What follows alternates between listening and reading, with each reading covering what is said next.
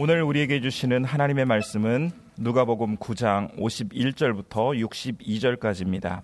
예수께서 승천하실 기약이 차감해 예루살렘을 향하여 올라가기로 굳게 결심하시고 사자들을 앞서 보내심에 그들이 가서 예수를 위하여 준비하려고 사마리, 사마리아인의 한 마을에 들어갔더니 예수께서 예루살렘을 향하여 가시기 때문에 그들이 받아들이지 아니하는지라 제자 야고보와 요한이 이를 보고 이르되 주여 우리가 불을 명하여 하늘로부터 내려 저들을 멸하라 하기를 원하시나이까?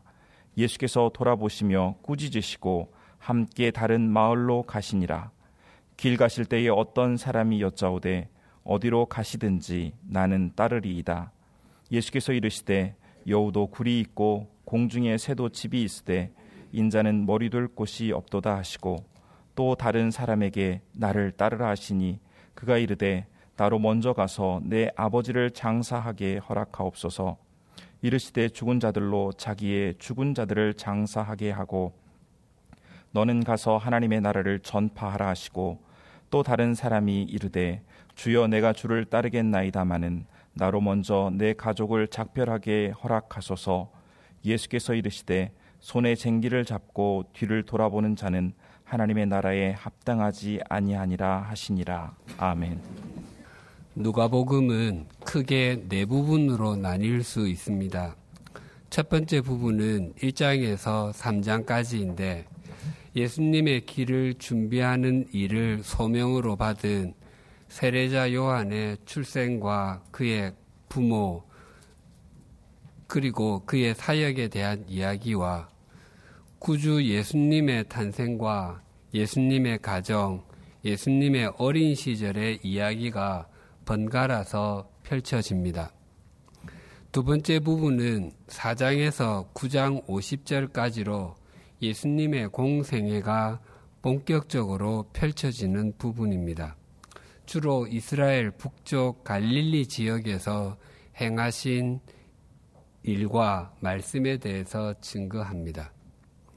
세 번째 부분이 오늘 본문이 시작되는 9장 51절부터 19장까지인데 갈릴리를 떠나 예루살렘에 이르시기까지의 예수님의 모습에 대해서 증거합니다.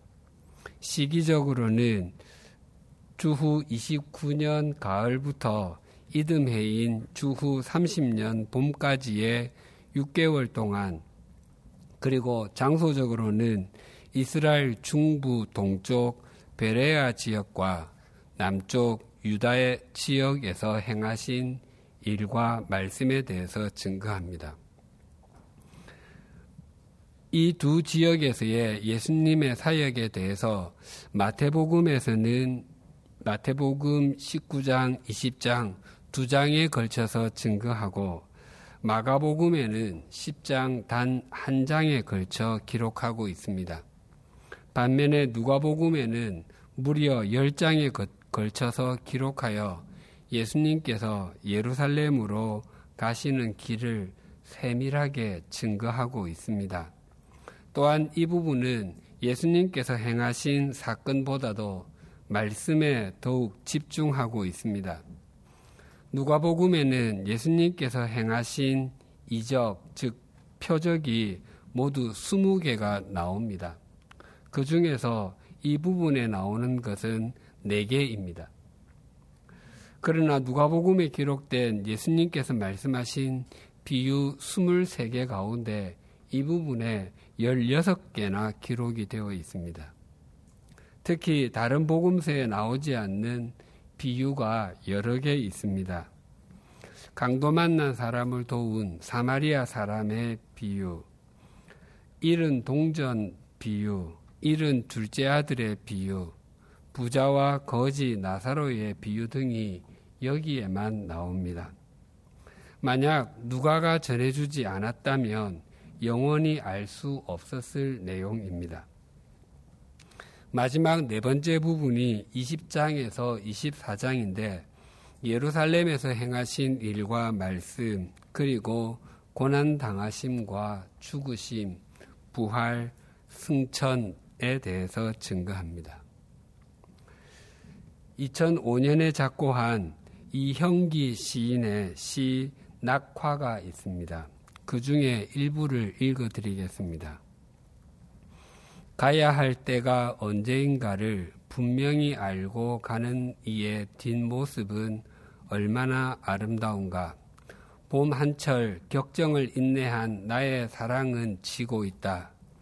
분분한 낙화, 결별이 이룩하는 축복에 쌓여 지금은 가야 할 때, 무성한 녹음과 그리고 머지않아 열매 맺는 가을을 향하여 나의 청춘은 꽃답게 죽는다. 시인은 꽃잎이 떨어지는 자연 현상을 통해서 인생에도 이별이 있음을 말하고 있습니다.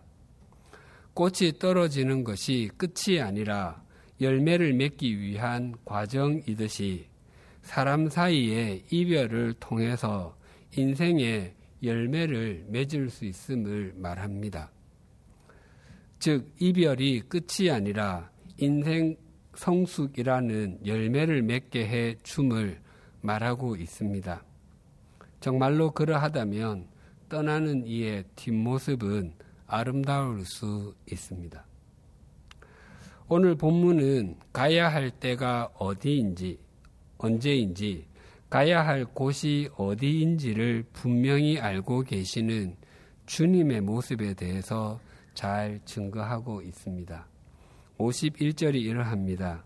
예수께서 승천하실 기약이 차감해 예루살렘을 향하여 올라가기로 굳게 결심하시고 누가복음의 두 번째 부분인 4장부터 9장 50절까지에는 예수님께서 세례자 요한으로부터 세례를 받으신 일, 열두 제자들을 부르신 일, 나인 지방의 과부의 아들을 살려주신 일, 광풍이 휘몰아치는 갈릴리 호수를 잔잔하게 하신 일, 군대 귀신이 들려 무덤 사이에 살았던 사람을 고쳐주신 일, 12년 동안이나 혈루증으로 고생했던 여인을 고쳐주신 일, 회당장 야이로의 12살 된 딸을 살려주신 일, 빵 다섯 개와 물고기 두 마리로 남자만 해도 5천 명을 배부르게 먹이신 일,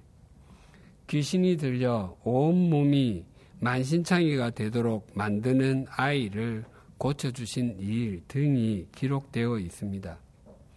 이때까지만 해도 예수님께서는 사람들로부터 아주 많은 지지를 받을 때였습니다.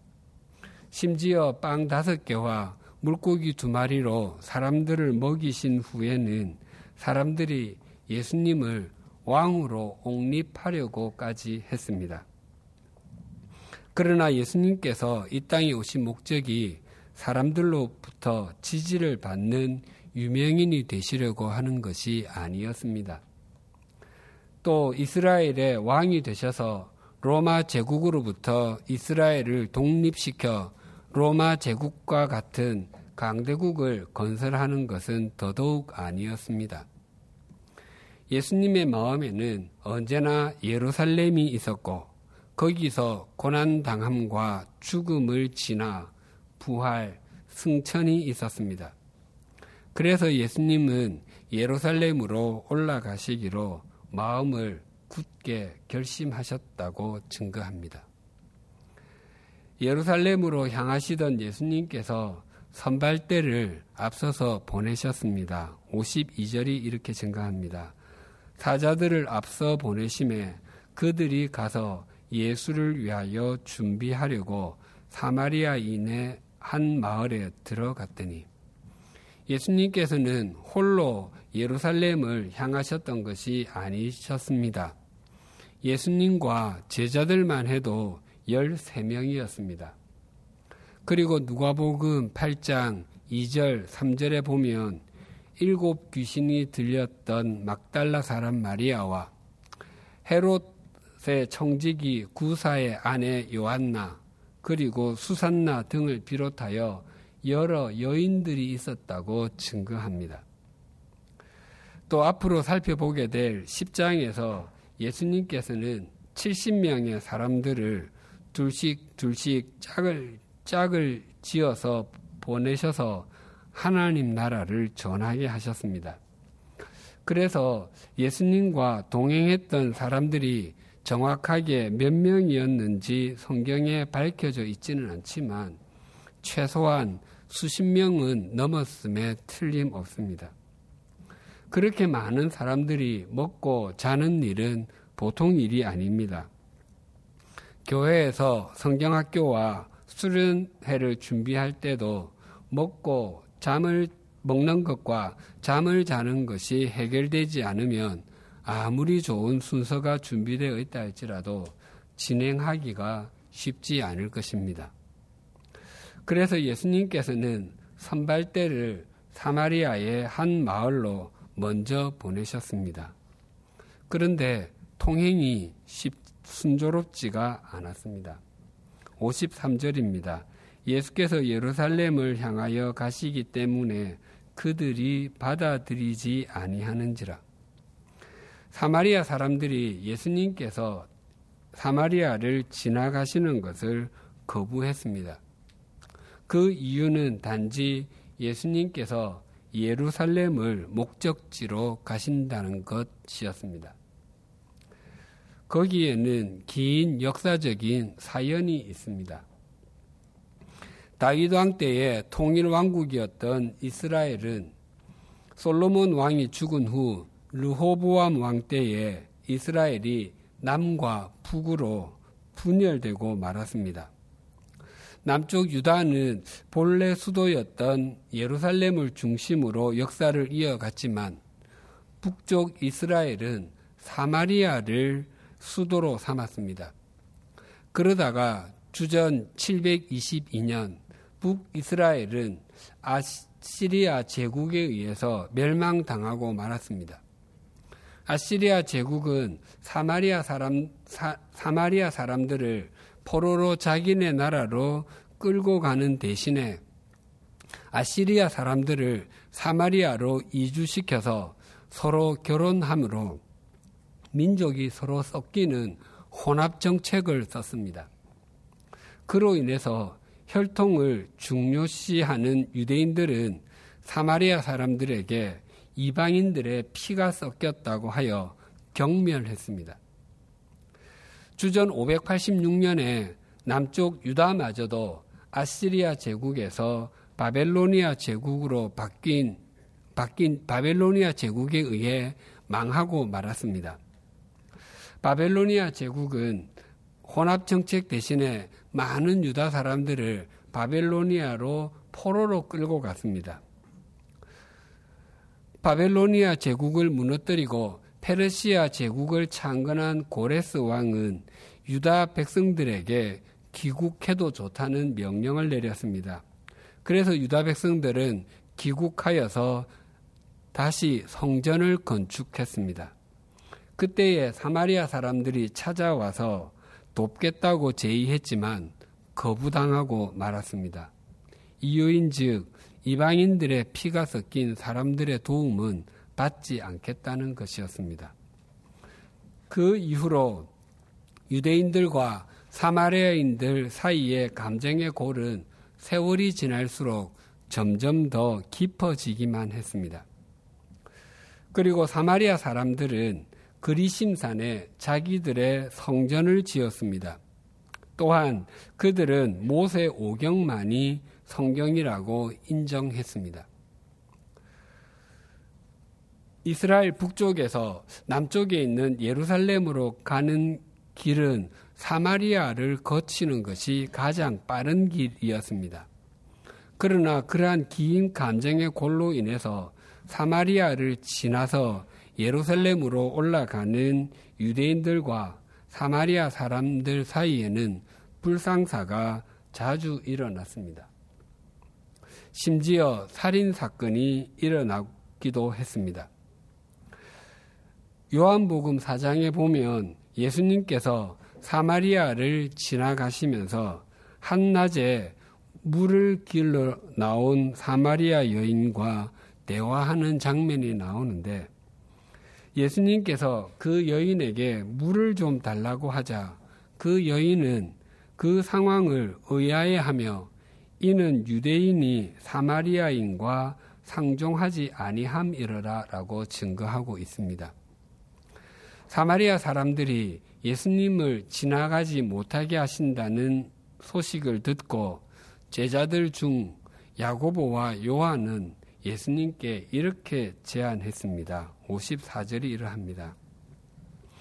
제자 야고보와 요한이 이를 보고 이르되 주여 우리가 불을 명하여 하늘로부터 내려 저들을 멸하라 하기를 원하시나이까? 야고보와 요한은 예수님께 말했습니다. 주님, 하나님께 불을 내려 주시도록 기도를 드려서 저 사람들을 다 태워버릴까요? 야고보와 요한은 성격이 아주 급했기 때문에 그들의 별명이 우레의 아들이었습니다. 그들은 얼마 전 산 위에서 본 엘리야 선지자의 모습을 떠올렸을 것입니다. 열왕기하 2장에 보면 아하시야 왕이 엘리야 선지자를 잡아 잡기 위해서 군인 50명을 보냈는데 엘리야 선지자가 50부장에게 말하기를 내가 하나님의 사람이면 불이 하늘에서 내려와서 당신과 당신의 부하 쉰명을 모두 태울 것입니다. 라고 했었는데 하늘에서 불이 내려와서 50명을 모두 태우고 말았습니다. 야고보와 요한은 그때처럼 하나님께 불을 내려달라고 기도해서 사마리아 사람들을 응징하자고 말하는 것입니다. 야고보와 요한은 이때만이 아니라 지난주에 살핀 말씀에서도 이와 비슷한 태도를 가졌었습니다. 9장 49절이 이렇게 증가합니다. 요한이 여짜오되 주여 어떤 사람이 주의 이름으로 귀신을 내쫓는 것을 우리가 보고 우리와 함께 따르지 아니하므로 금하였나이다. 지나치게 자기 열심에 빠지다 보면 다른 사람들을 정죄하기 쉽습니다. 자기가 가진 생각에 왜 다른 사람들이 따라오지 않는지 이해하지 못하는 경우도 있습니다. 그 이유는 자기가 미숙해서일 수도 있고 상대가 아직 덜 성숙해서일 수도 있습니다. 부모가 하는 일을 자녀들이 다 이해하지 못합니다. 또 아이들이 갖고 있는 사고를 부모가 또 어른들이 다 이해하지 못합니다. 그럴 때는 기다려야 합니다. 사마리아 사람들이 예수님이 누구신지 바르게 알았더라면 그 예수님이 바로 하나님께서 보내신 화목 제물이시고 예수님을 통하지 않고는 그 누구도 하나님 앞에 나갈 수 없다는 것을 알았다면 그렇게 행하지 않았을 것입니다. 예수님을 거부했던 사마리아 사람들 중에 혹시 나중에 예수님이 누구신지를 알게 되었다면 이 일을 얼마나 후회했겠습니까? 그래서 우리가 주님을 섬겨, 섬길 때에 버려야 할 생각이 두 가지가 있습니다. 첫째는 나 아니면 안 된다는 생각입니다. 우리가 나 아니면 안 된다는 생각을 가질 때에 나는 이미 디딤돌이 아니라 걸림돌일 가능성이 많습니다. 우리가 나 아니면 안 된다는 생각을 가지는 순간에 우리의 섬김의 초점은 주님께 있지 않고 나 자신에게 있습니다. 그때의 나의 섬김의 목적은 주님을 위함과 다른 사람들을 세우기, 세워주기 위함이 아니라 나 자신을 드러내기 위함입니다. 자, 자신의 자아 실현을 위해 다른 사람들이 도구가 되는 것입니다. 둘째는 저 사람은 절대 안 된다는 생각입니다. 주님께서 누구를 부를 것인, 부르실 것인지 또 그를 어떻게 사용하실 것인지에 대해서 한계를 가진 우리 인간은 다 알지 못합니다. 오늘 본문의 기준을 오늘 본문의 때를 기준으로 볼 때에 가롯 유다와 아직 사도의 반열에 들지 못한 사울, 사도 바울이 된 사울입니다. 그 두 사람을 견주어 보면 누가 더 주님께 신실하게 쓰임을 받으리라고 예상이 되십니까? 당시에 사람들에게 물으면 사울이라고 대답하는 사람은 거의 아무도 없었을 것입니다. 하지만 그 이후 어떻게 되었는지는 우리가 알고 있는 그대로입니다. 주님께서 우리 자신을 먼저 불러 사용하여 주심에 대해서는 언제나 감사하며 또 다른 사람들을 불러 사용하실 때에 물러남에 대해서도 순종하는 것이 바른 그리스도인의 태도입니다. 예수님께서는 분노하는 야고보와 요한을 꾸짖으시고 다른 마을로 향하셨습니다. 왜냐하면 예수님께서 이 세상에 오신 것은 사람을 죽이려고 하심이 아니라 살리려 하심이었기 때문입니다. 내가 더 많은 것을 누리기 위해 또 내가 더 높은 자리로 올라가기 위해 또 내 이름을 더 떨치기 위해서 다른 사람들을 누르는 것은 합당하지 않습니다. 하나님께서 그 모습을 보시면 고개를 가로저으실 것입니다.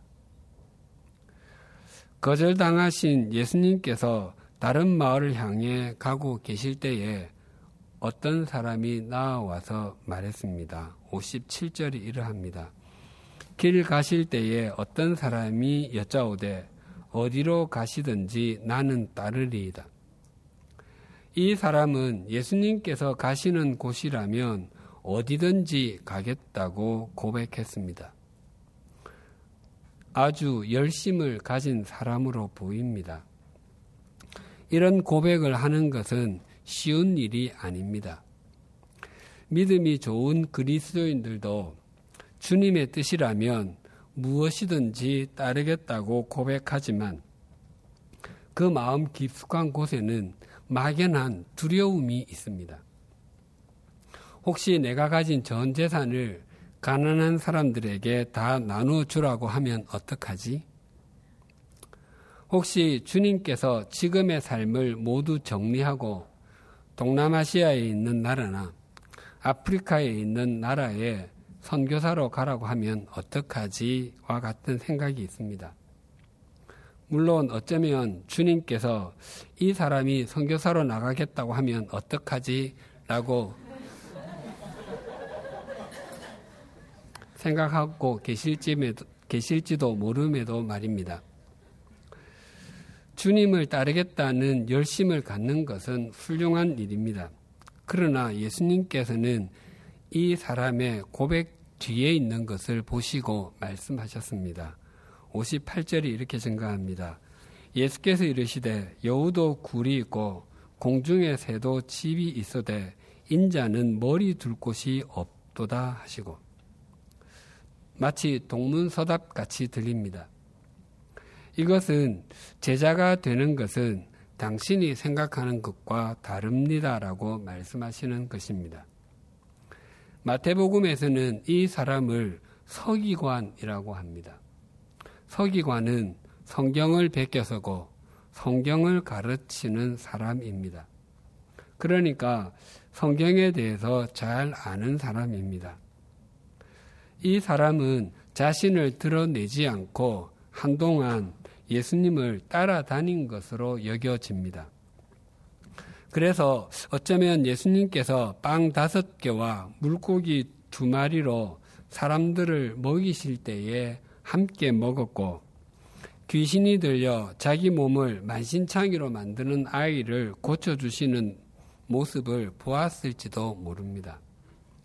그래서 저런 분이시라면 내가 평생 따라다녀도 먹고 사는 것은 걱정하지 않아도 되겠다.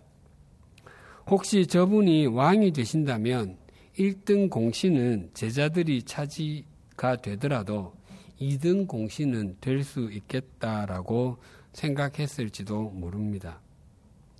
그러나 예수님께서 그의 속내를 모르실 리가 없으셨습니다. 예수님께서는 나를 따르는 길은 단지 세상에서 잘 먹고 잘 사는 것으로 보상을 받는 것이 아니라 오히려 경, 더 경제적으로 더 어려울 수도 있고 또 외로울 수 있다고도 말씀하시는 것입니다. 하나님께서 우리가 세상에서 초라하게 살, 초라하게만 살도록 부르신 것은 결코 아닐 것입니다. 우리가 남들보다 더 높은 위치에 있게도 하시고 또 더 여유 있는 삶을 살게도 하십니다. 그러나 때로는 우리를 더욱 훈련시키시고 우리의 속 사람을 더 강건하게 하고 아름답게 가꾸어 가시기 위해서 우리가 원하지 않는 과정을 통과하게 하실 수도 있습니다. 오늘 본문의 야고보와 요한은 자신들의 야망에 초점을 맞추고 있는 것으로 보이고 예수님을 따르겠다고 말한 사람은 자신의 욕망에 초점을 맞추고 있는 것으로 보입니다. 그러나 그런 태도는 주님께서 원하시는 모습이 아닙니다. 오늘 본문 51절을 다시 읽어 보겠습니다. 예수께서 승천하실 기약이 차감해 예루살렘을 향하여 올라가기로 굳게 결심하시고 예수님께서는 당신이 가셔야 할 곳이 예루살렘임을 아시고 거기로 올라가시기로 굳게 결심하셨다고 하십니다. 하반절을 직역하면 이러합니다. 예수께서 가셔야 할 예루살렘을 향해 얼굴을 스스로 고정시키셨다. 이형기 시인의 낙화에는 떠나는 사람의 뒷모습이 보인다면 예루살렘을 향하여 얼굴을 고정하시는 예수님의 모습에는 예수님의 앞모습이 보입니다. 예수님께서는 예루살렘을 직시하시고 그 길을 묵묵히 걸어가신 것이 누가 시켰기 때문에 마지 못해 하신 것이 아니었습니다. 스스로 그 길을 정하시고 그 길을 가셨습니다. 그리고 예수님께서 예루살렘으로 가시면 거기에서 이스라엘을 통치하시는 임금이 되시는 것이 아니셨습니다. 또 예수님의 말씀을 듣기 위해서 예루살렘 성전에 수많은 사람들이 모여 있는 것도 아니었습니다. 오히려 예루살렘에서 예수님을 기다리고 있었던 것은 조롱과 고난, 그리고 십자가의 처형이었습니다. 그럼에도 예수님께서는 온 의지를 다하셔서 그 길을 가셨습니다. 그것이 온 인류를, 아니, 우리를, 나 자신을 살리시는 길이었기 때문입니다. 그래서 예수, 예루살렘을 향하는 예수님의 모습은 영원히 아름다운 얼굴이요, 영원한 생명의 얼굴입니다. 신앙은 자신의 온 의지를 다하는 것입니다. 공부를 하든, 악기를 배우든, 기술을 배우든, 일을 하든, 무엇을 하든지 간에 거기에 자신의 의지를 다하지 않으면 일정한 수준에 오를 수 없습니다. 학생이 공부하기 위해서는 자신의 얼굴을 선생님의 가르침에 책에 향하도록 해야 합니다. 만약 공부를 자기 감정에만 맡겨 공부를 하고 싶을 때만 한다면 공부를 잘할 수 없습니다. 만약 200페이지짜리 문제집을 푸는데 비슷한 환경과 비슷한 역량을 가진 두 학생 중 한 학생은 하루에 최소한 10페이지를 반드시 풀겠다고 결심하고 또 한 학생은 풀고 싶을 때만 풀겠다고 생각했다 가정해 보십시다. 한 달이 지났을 때에 어떻게 되었겠습니까? 아마 10페이지 학생은 그 문제집을 두 번 또는 세 번은 풀었을 것입니다. 반면에 풀고 싶을 때 학생은 20페이지에서 30페이지 정도 풀었을 것입니다. 악기를 배우거나 기술을 배울 때도 동일합니다. 매일 일정한 시간 연습을 하는 사람과 연습을 하고 싶을 때만 하는 사람 사이에도 매일 일정한 시간 연습하는 사람이 시간이 지나면 지날수록 점점 더 뛰어나게 될 것입니다. 신앙생활도 마찬가지입니다. 감정을 따라서만 신앙생활을 하는 사람은 신앙이 성숙할 수 없습니다. 자기 의지를 다하는 것을 통해서 신앙의 성숙이 이루어집니다. 구역 성경 공부 시간에도 배운 바와 같이 느헤미야가 동생 하나니로부터 예루살렘의 소식, 즉 사람들은 환난을 당하고 있고 예루살렘 성은 허물어져 있고 성문들은 불에 탔다는 소식을 들었습니다. 느헤미야는 그 소식을 듣고서 처음 며칠 동안 슬퍼하며 금식하며 기도를 드렸습니다. 하지만 느헤미야, 느헤미야는 계속 울고만 있지 않았습니다.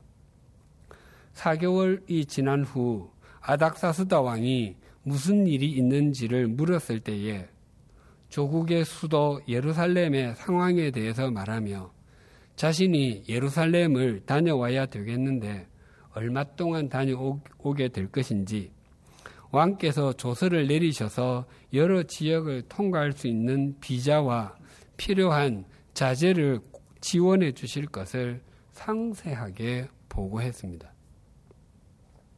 그래서 느헤미, 느헤미야, 느헤미야는 스룹바벨 성전이 완공되고서도 70년 동안 방치되었던 예루살렘 성벽을 불과 52일 만에 완공할 수 있었습니다. 느헤미야가 감정에만 사로잡히지 않고 자신의 의지를 다해서 하나님을 섬겼기 때문이었습니다. 또 한나는 난임의 여인이었습니다. 당시의 여인이 자녀를 낳지 못하는 것은 하나님께 버림받았기 때문인 것으로 여겨지던 때였습니다. 남편 엘가나에게는 또 다른 아내 분인나가 있었습니다. 분인나에게는 자녀들이 있었습니다. 그래서 분인나는 한나를 늘 괴롭히며 업신여겼고 한나는 울기만 하고 먹지를 않았습니다. 남편이 여러 말로 위로를 해 보았지만 위로가 되지 않았습니다. 성막이 있던 실로로 올라가 많은 눈물로 기도를 드릴 때에 제사장 엘리로부터 포도주를 끊으라는 말까지 들었습니다. 하지만 한나는 기도를 드리고 엘리 제사장의 축복을 받은 후 더 이상 굶지 않았고 슬픈 기색도 보이지 않았습니다.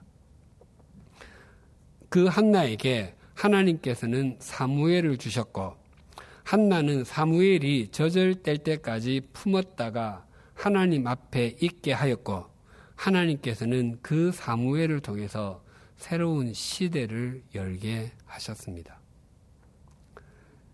한나가 감정에만 사로잡히지 않고 자신의 의지를 다해서 하나님을 섬겼기 때문이었습니다. 사실 예수님의 감정은 십자가를 지지 않으시는 것이었습니다. 그래서 게세만의 동산에서 기도하실 때에 아버지여 만일 아버지의 뜻이거든 이 잔을 내게서 옮기시옵소서. 그러나 내 원대로 마시옵고 아버지의 원대로 되기를 원하나이다라고 기도하셨습니다. 예수님께서 당신의 의지를 다하여서 십자가를 지심으로 우리의 영원한 구원자가 되시고 우리의 주님이 되셨습니다. 하나님께서 마음과 정성을 다하여 우리를 우리의 가정에 또 일터와 학교에 삶의 자리에 심으심은 우리의 얼굴을 하나님께로 향하고 주어진 삶의 길, 섬김의 길, 소명의 길, 이 땅을 살면서도 영원한 생명의 길을 걷게 하도록 하기 위함입니다. 우리가 우리의 얼굴을 주님께 고정하고 우리가 가야 할 길을 회피하지 마십시다. 그런 우리를 통하여 새로운 소망이 생기며 주님의 생명의 역사가 펼쳐집니다. 기도드리시겠습니다. 하나님 아버지, 오늘 말씀을 통해서 우리가 오랜 기간 신앙생활을 하면서도 왜 신앙이 성숙되어 가지 못했는지, 하나님의 역사의 통로로 왜 사용되지 못했는지 일깨워 주셔서 감사합니다. 우리는 야고보와 요한처럼 자기 야망이 많았고 자기 감정에 빠져 주님을 믿는다고 하면서도 우리 자신과 세상을 더 많이 보았음을 고백합니다. 또한 주님을 찾아온 어떤 사람처럼 자기 꿍꿍이 셈으로 말로는 주님을 따른다고 했지만 실제로는 어떻게 해서든지 많은 것을 주려고 했었음을 고백합니다.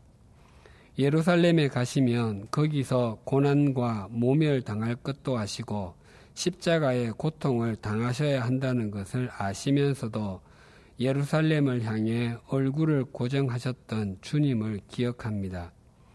고난의 잔을 피하고 싶은 감정대로 행동하지 행동하신 것이 아니라 십자가의 죽으심까지 온 의지를 다해서 걸으셨던 주님처럼 우리도 감정이 아니라 우리의 의지를 다해서 순종하게 하여 주시옵소서. 동족이 고난을 당하고 성벽은 무너지고 성문은 불탄 채 방치되어 있다는 예루살렘의 소식에 수일 동안 먹지도 않고 울음 속에서 살았던 느헤미야가 성벽을 재건하는데 온 의지를 다했던 것처럼 그의 삶과 신앙에 대한 태도가 우리가 가져야 할 샘플이 되게 하여 주시옵소서. 난임으로 수년 동안 고통을 겪으며 눈물이 마르지 않는 삶의 연속이었던 한나가 눈물을 그치며 믿음의 어머니가 되었던 것처럼 그녀의 삶과 믿음의 모습이 우리의 본보기가 되게 하여 주시옵소서. 이 시간 이후로 우리의 얼굴을 주님을 향하여 고정하게 하여 주시옵소서.